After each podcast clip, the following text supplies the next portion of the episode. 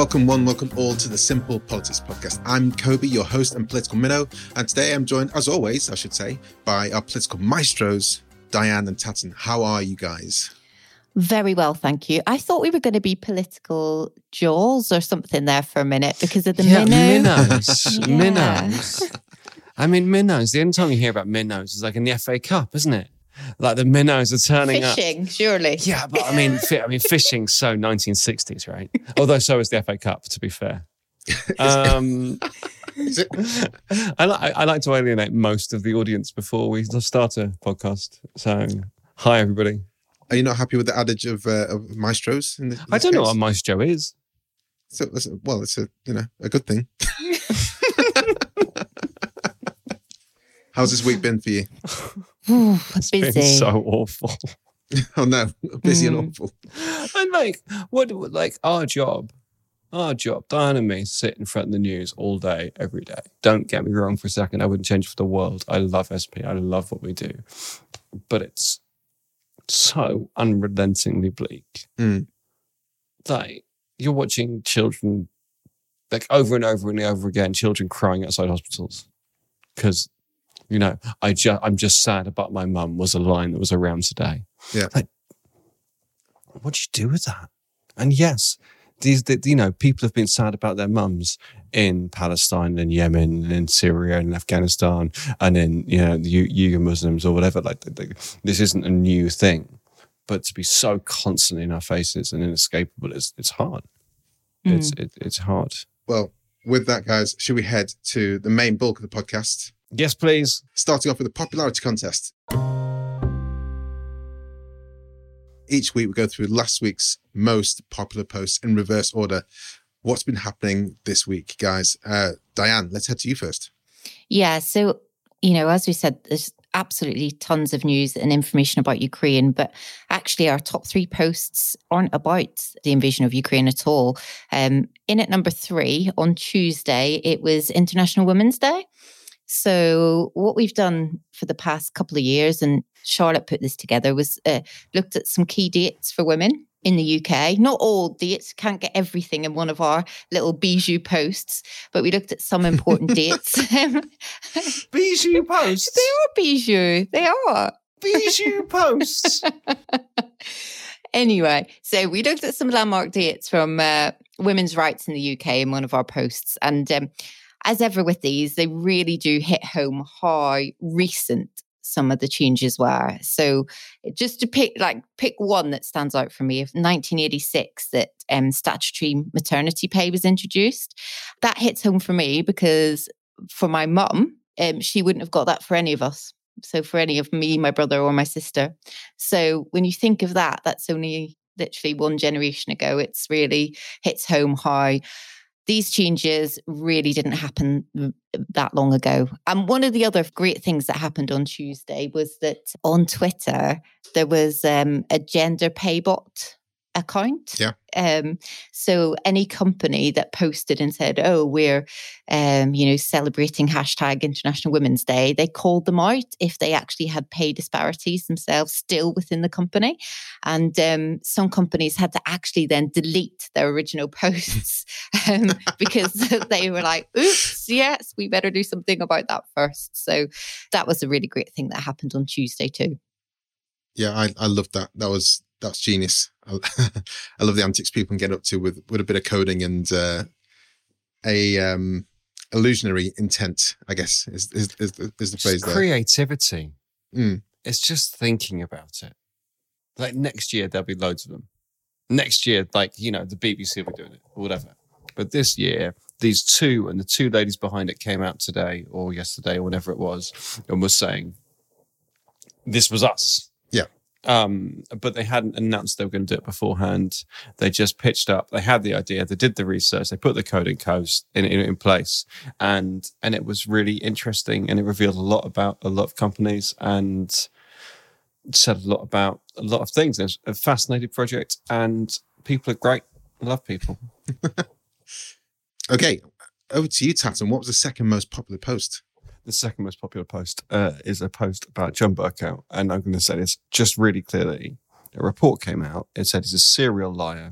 He's a serial bully, And if he were an MP still, he should be booted out of the House of Parliament.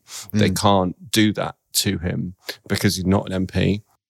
But they can say he can never have a parliamentary pass, which means he can't become a member of the House of Lords. And basically, every previous speaker for the last seven million years has always become a member of the House of Lords, and he's always been a bit uppity about it. And I have to, the reason I have to be quite controlled is I, I worked at Parliament for three years, and everybody knew, everybody knew that that man was a bully and a Mm. liar.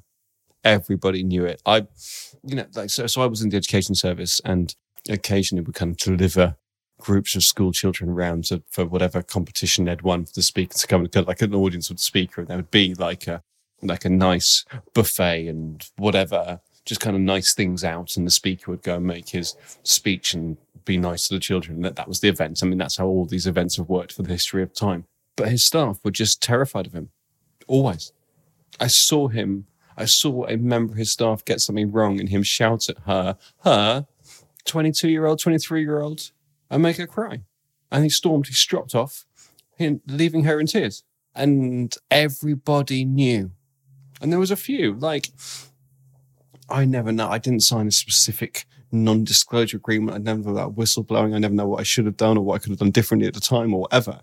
But it makes me very, very pleased that this report has come out and called him out and said really clearly. And his response was brilliant. His response was genuinely, I never asked for parliamentary pass. Didn't want anyway. Didn't want one. Like, well, you didn't, didn't, didn't, didn't. Like, mm-hmm. You were desperate for a peerage. Mm. Instead of I'm sorry. At least. Yeah, like still Yeah. just kind of still still trying to bully, still trying to the big man bullying. And this, this it's quite interesting that we've had this in the in the wake of Me Too, which has kind of focused itself on the entertainment industry. Um, and this this kind of story happening time and time again. Um, in this case, it, it, I, I'm not sure, but the ins and outs, it doesn't seem as it's um, controlling this diverted specifically at women or in sexual sexual abuse and things like that. Not sexual specifically, but Hmm.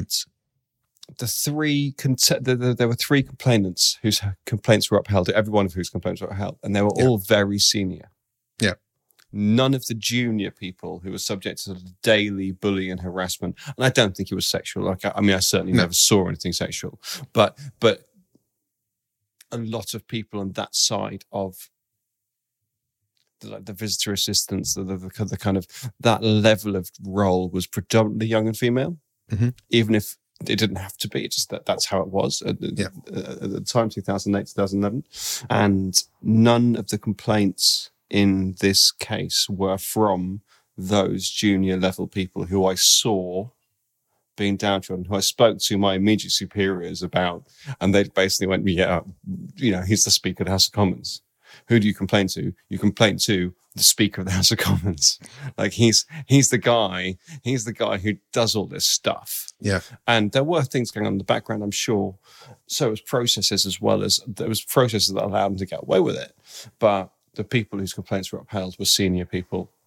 And they have to be there in place of the people who've then moved on and got another job somewhere else. And, you know, I think the yeah, I mean the, the where I was going with this is um one of the most recent people who was revealed to be a bully in the entertainment industry was Noel Clarke, director um, for a, a, range of popular films, and I know people got a, a bunch of my friends work um in in the film industry, and a lot of people knew a lot about Noel Clarke before that came to light, and uh, uh, with Weinstein, a lot of people knew a lot about Weinstein before that came out, and it's what's hopefully at some point there'll be a tipping point where the people who know stuff are able to divulge that they know stuff and they're taken seriously from the get-go and it doesn't it doesn't take a big thing like this to make it happen. It should just be yeah. yeah and there's a lot of directors i know at the moment who if it comes news tomorrow i'll be like yeah uh, about time. Because a lot of people have bad things to say about a lot of people in the, in the film and entertainment industry and i'm sure that reaches to a lot of politics. I'm sure it reaches to a lot of boardrooms. I'm sure it reaches to a lot of the world and it needs it needs to stop there's no there's no space for it Yeah. sorry on that on that uh, grandstanding let's head to the number one most popular post So uh, the most popular post, uh, literally, as we are recording this, we only put up this afternoon, but it's gone quite wild. This post, which is a quote from Martin Lewis, who you might know from Money Saving Expert. Um, he's the Mhm. guy who everyone gets on all the programs or on TV, radio, whatever, um, when we need to know stuff about how to have a cheaper heating bill or how to switch credit cards or all that kind of thing. He's like the guru for all that stuff. And he is not known for being particularly political or anything like that, but he made a, a point today, which was and he was talking to Radio 4 that he doesn't want the story to be. Uh, and he's worried that it is heading in this direction slightly, the narrative that, um, oh, we've all got to, you know, kind of have this war spirit and scrimp a bit and make do because of what's happening in Ukraine. Because his point is, a lot of the stuff that was wrong with or going in the wrong direction with cost of living was actually happening before Ukraine. Um, Yep. And he wants that to to be really clear, and that resonated with a lot of people. You know, we're talking like over twenty five thousand likes and climbing on that post. So that seems to have really struck a chord that says, you know, let's not forget there were issues here, and you know, blame it all on oh the wars, you know, fueling food prices. Mm, you know, there was some stuff here before. So yeah, we've we've talked about this in a few different episodes Mm. about the impending rise and the audacity almost that the blame's going to be put squarely on Ukraine. Obviously, it's going to be exacerbated as, as a result of the conflict there, but yeah, the, the audacity that it's like, guys, look over there. This, I mean, this- this- you would, wouldn't you? Mm. You would. You would say, "Well, Ukraine." So Ukraine hasn't helped this, is it? And like, you, you don't. Ha- you don't have to do very much. Well, because you don't have to say outright because of Ukraine, it's this, and that's what Martin Lewis is calling out. Yeah. Just a bit of, well, no, you, you, now that Ukraine's happened, now, Mm. the- now Russia's. Oh, that's all you need to say, and everyone goes, "Oh yeah, of course." Of course, didn't have a lot of grain there. They had a lot, didn't they have a lot of wheat, something there in Ukraine. So probably that would, and the and the energy. So we've got to push it up. And it's all about suggestions, it's all about selling things. But um, we can talk much more about this next week because um, we've got Rishi Sunak himself standing up for his spring statement Ooh. in a couple of weeks' time, and we're going to talk about that in much more detail next week. yes, Sunak that's where- spring statement. Sunak Yeah. spring statement, yes. you got to get, get your excitement where you can, right? but Diane's going to come to her own next week because Diane is like finance and knows money and stuff. tell that to my bank manager. Before we head to the next section, though, I do um, recommend going onto Money Saving Expert website. It has it has helped me out in, in the past, and um, if there's anyone who's keep looking out for the smaller person in, in this world at this time when it comes to the cost of living increase, then Martin and, and his team can certainly um, give you as much advice as possible at this time. It, it does seem, it does seem, and I don't know anything about this world, but it does seem like he's a genuine force for good. Mm. Like, and that website is genuinely impartial, looking at good stuff. Now, you know, it might turn out tomorrow that he's, you know, whatever. But that, for, so for, for where I am, that's that that that it looks he- all, all good. And you know, we've, we've like I started following that website when it was about restaurant deals. They had like they did vouchers. They had all the best places. To, you know, if you wanted to go to Pizza Hut or or whatever, then it was fifty percent off on Money Saving Expert. Was always was always how I got into it. And then yeah, Exploded from there. yeah. With that, guys, let's head to the Wednesday debates. So every week, you guys set the readers a debate topic, and this week is about uh, for what, if any, historical acts should the government apologise? Uh, Tatton. Right. So the whole witchcraft thing, it was um really rubbish. Okay. it was just a really bad thing. And it was really sanctioned. Like loads of people were like, yeah, no, she's a witch, let's kill her. Um, which is not good. And everyone knows it's not good. In fact, there's a new BBC Two sitcom about it, uh, Mm. featuring Tim Key, who's one of my favourite people in the world. Indeed, yeah. But there's been a big campaign to get Nicola Sturgeon to say sorry to the 4,000 Scots, most of whom obviously women, who are accused of breaking the Witchcraft Act. I mean, just the words witchcraft, as someone who know, followed the House of I Commons know. and House of, House of the Witchcraft Act. What? Shut Yeah. up. And like loads of people were killed. And, and, and so Nicholas Sturgeon stood up and said, sorry. I'm really sorry that we did this. We should, this is wrong and we shouldn't have done it. Diane, take over. Yeah. Um, so that's exactly what we asked readers. If the, you know, if there was one thing the government could or should apologise for or not, what would it be? And it I have to say it was a real 50-50 split on this, to be honest. Um, there were people who very much had things they want to see apologies for and some who didn't. So if I take you through some of the real frequent ones that came up in terms of things people would like apologies for. So colonialism, Ireland, in general. Handling of the pandemic came up quite a few times, even though that's very recent history. The war in Iraq, these are things that, you know, kept coming up with some frequency as we went through. But there were another whole, whole chunk and raft who said, no, no apologies. So it might be good to cover some of those. I think it's interesting that you use the phrase chunk and raft. Mm, there. Yeah. I think that's uh, that's something my. maybe you should think about apologizing apologizing uh, for. you can't say it, so no. Okay, chunk and raft. What kind of comments were we getting in this segment, in this wave that you alluded to, Dan? Yeah, so um, we've got one. Alpine Star Hero said we we shouldn't apologize, but we should teach how it was wrong and why. So slight nuance difference, um, Mm. you know. And he goes on to say we can't apologize for the actions of other people. I mean, when when when you when your kid or someone you know does something wrong, this could be a nightclub, it could be a supermarket. The cans fall down. Do you not apologize and say that I'm sorry? I kind of understand what they're saying, but at the same time, I feel you can apologize for the people if you are in a position to do so. But imagine the different world you're living in where the Witchcraft Act doesn't Mm. sound nonsense.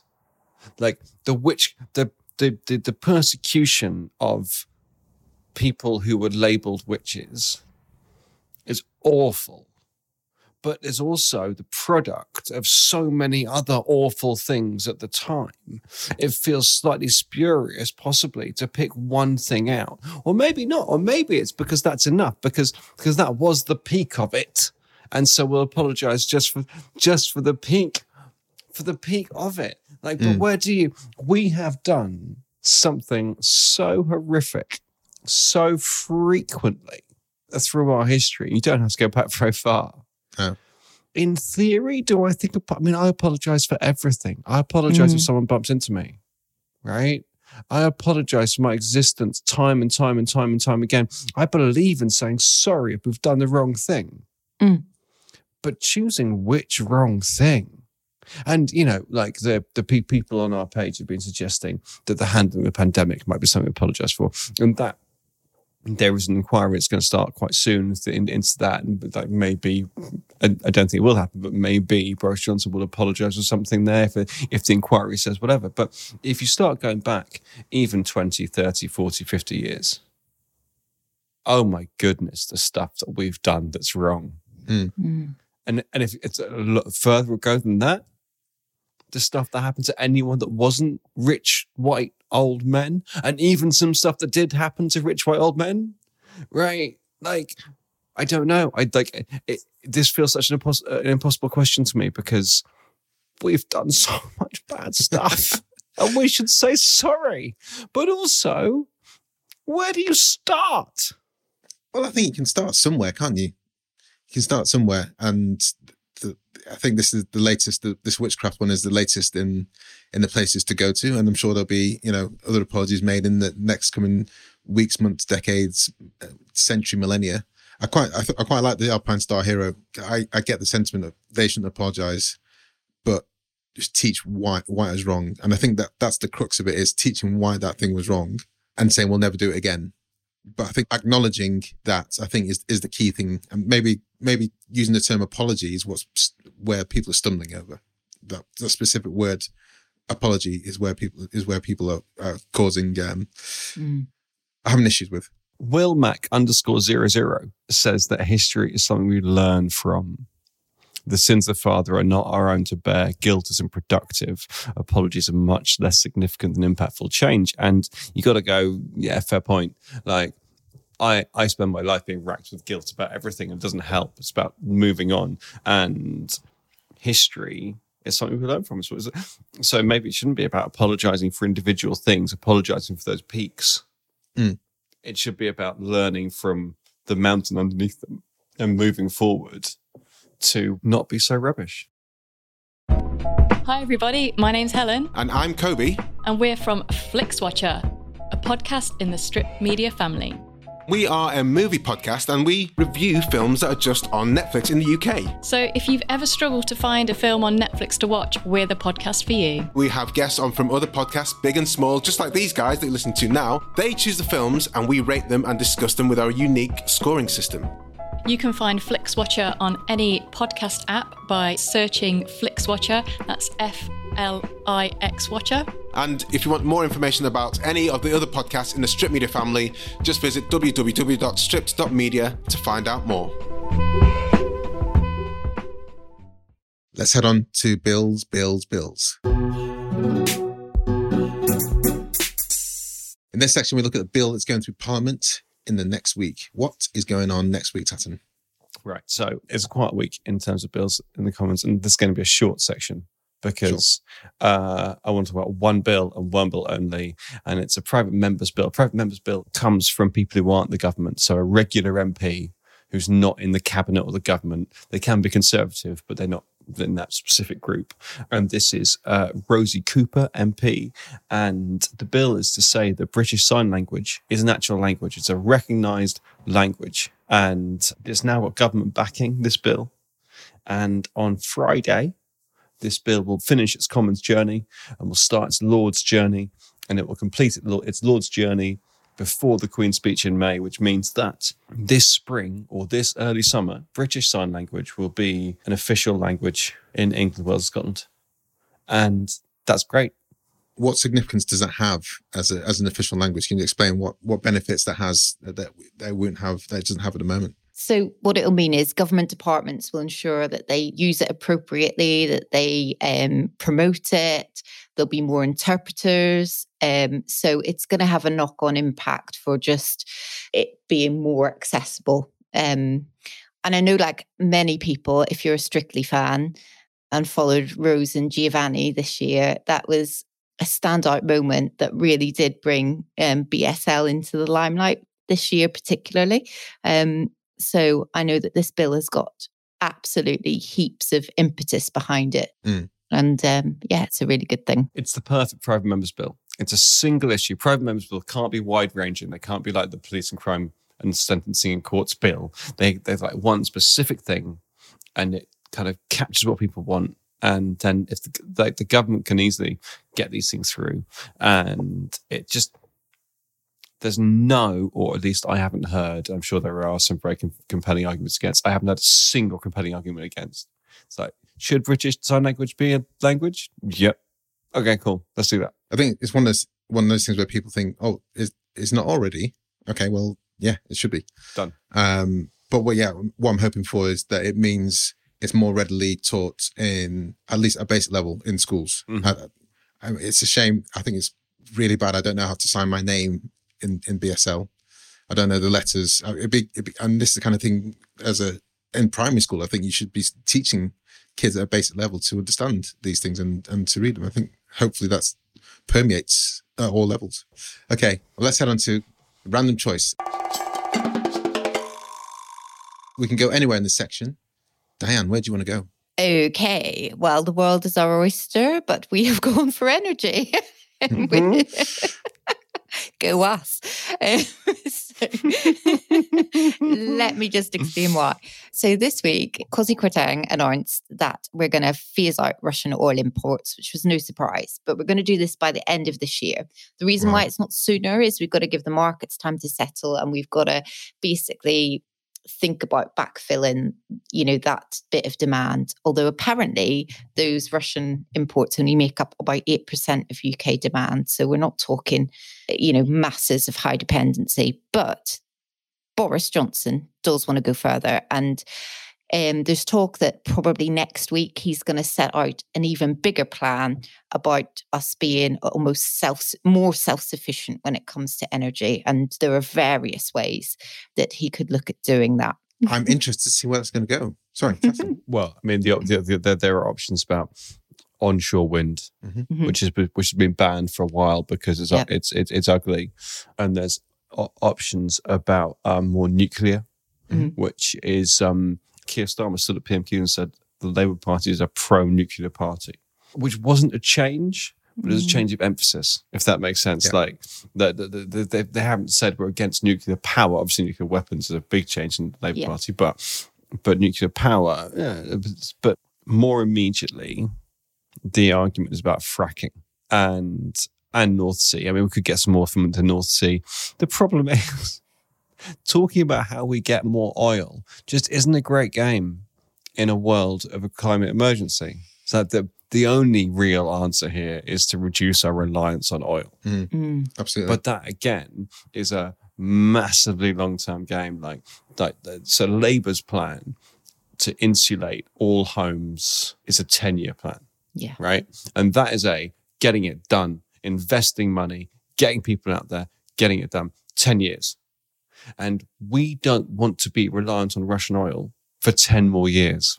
We're, sanctioning you, but hold on a minute. Just hold on a minute. Keep giving it to us for a little bit for 10 years because that, that doesn't, doesn't work. So fracking is seen as a possible new game because it's been deeply unpopular because, because where fracking happened in America, they do loads of fracking. They do love it. loads, They yeah, love, they, they love do. their fracking Yeah. But they've also got really big empty spaces Mm. where fracking is possible. Yeah. And in the UK, we don't have really big empty spaces. We've got some spaces next to villages and some spaces next to towns. And it might, it's, it's possible.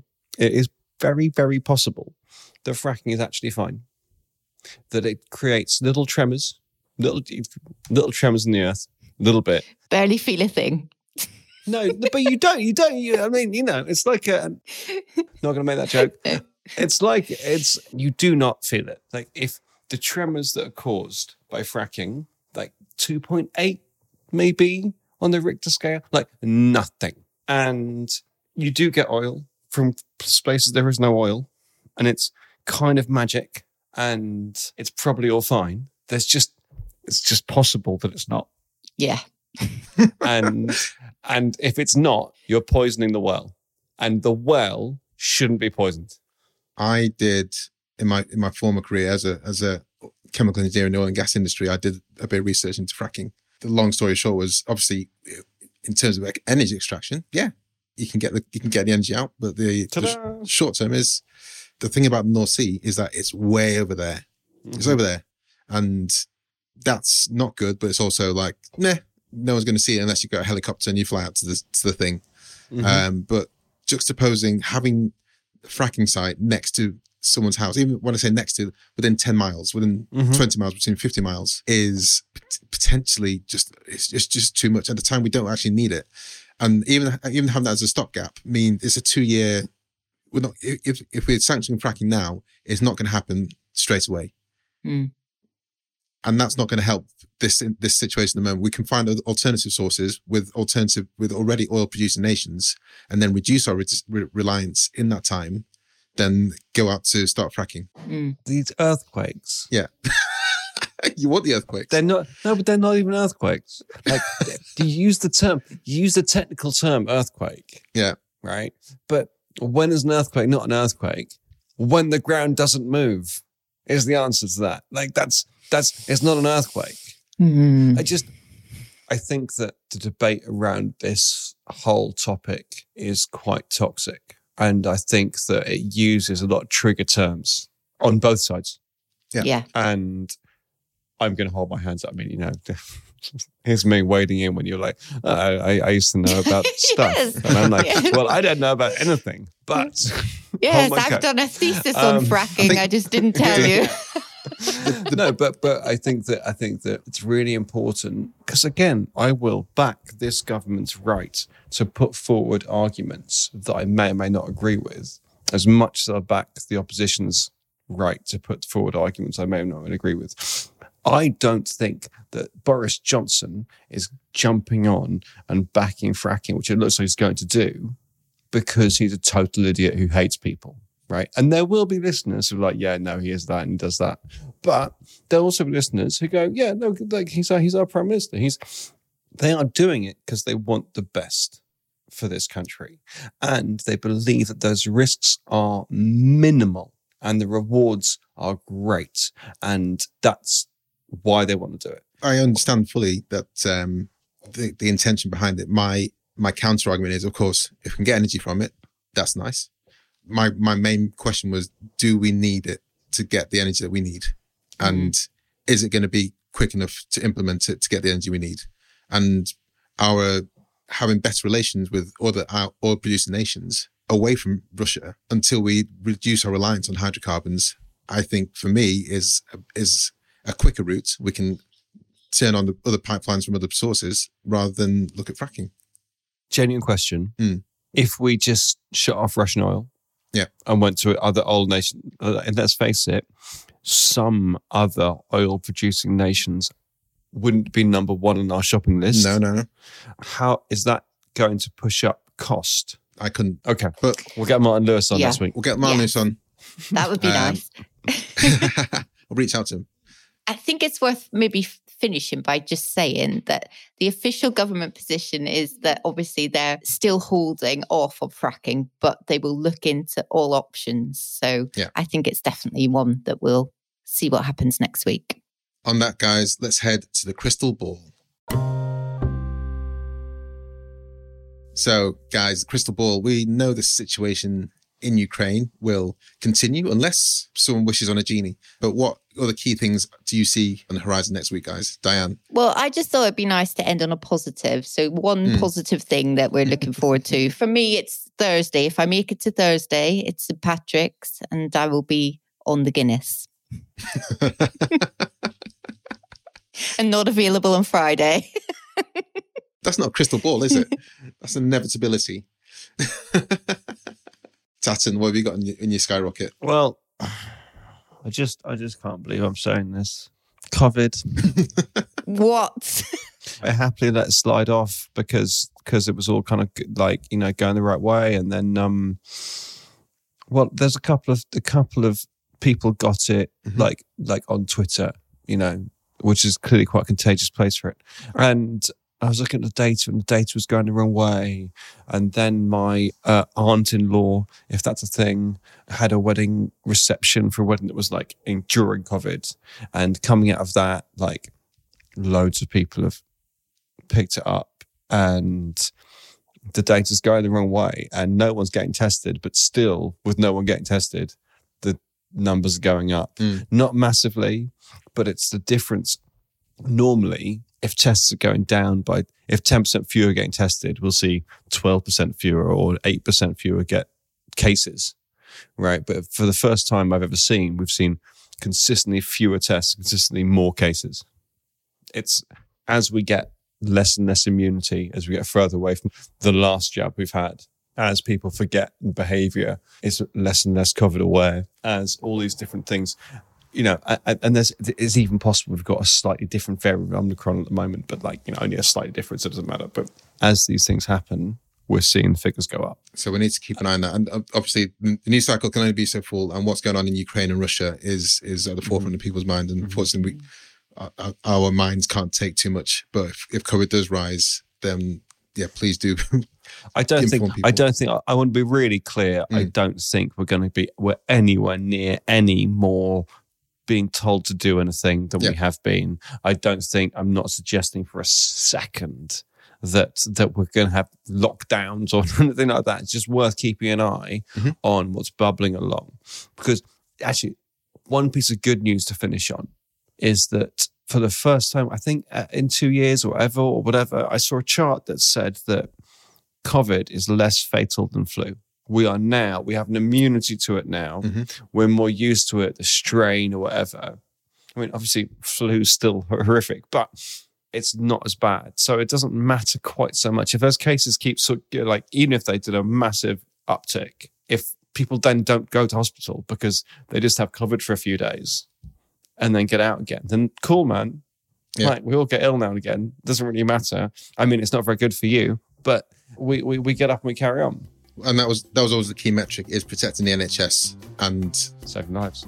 saving lives. Clapping on a Thursday, guys. Thank you so much. Hope you've enjoyed the episode, and we'll see you next week. Thanks all. Bye bye bye. Bye. Bye.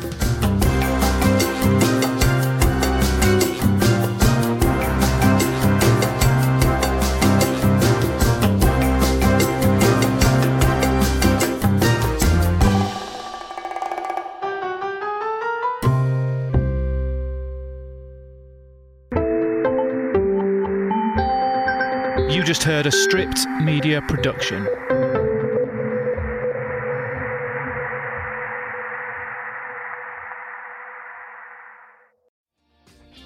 Hi, my name is Kaye Adams, and to be honest, I'm not so good with the ageing process, so I enlisted my old chum, the filter free Cara McKenzie, to advise. Could you imagine being a porn star? The room would need to be really hot for me to strip off. To be honest, she's not much help, but she is rather amusing. And along with some great guests, Jo Brand, Andy Oliver, Anton du Beke, Ruth Langsford, and Craig Revel Horwood, darling, we are learning how to be 60. Listen wherever you get your podcasts.